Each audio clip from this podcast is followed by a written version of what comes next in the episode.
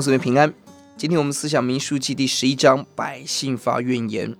一到三节是第一次百姓发怨言，在他贝拉，神兴起火来刑罚，但这一次火只到了营边。接下来四到三十五节，百姓再一次因为没有肉吃而发怨言，而神严重的刑罚管教临到了在基布罗哈塔瓦这个地方。四到九节，百姓因为没有肉吃而发怨言。十到二十四节是摩西跟神的对话，而 二十四以下是圣灵赐给七十个人，并且神赐下鹌鹑。这篇经文让我们看到两次百姓发怨言。第一次神给的刑罚只烧到银边，第二次神就击杀贪婪的人。第一次摩西带着信心为百姓祷告，第二次摩西在神面前抱怨。责任过重，无力承担。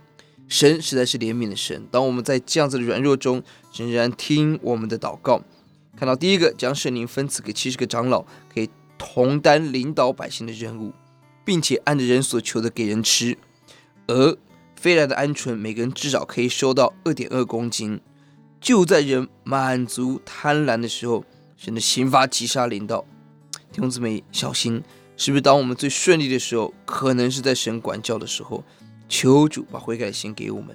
经文要记在二十三节，耶和华对摩西说：“耶和华的膀臂岂是缩短了吗？现在要看我的话向你应验不应验。”摩西作为领袖，最重要的其实不是有没有人帮忙，神轻易兴起的七十位领袖来帮助。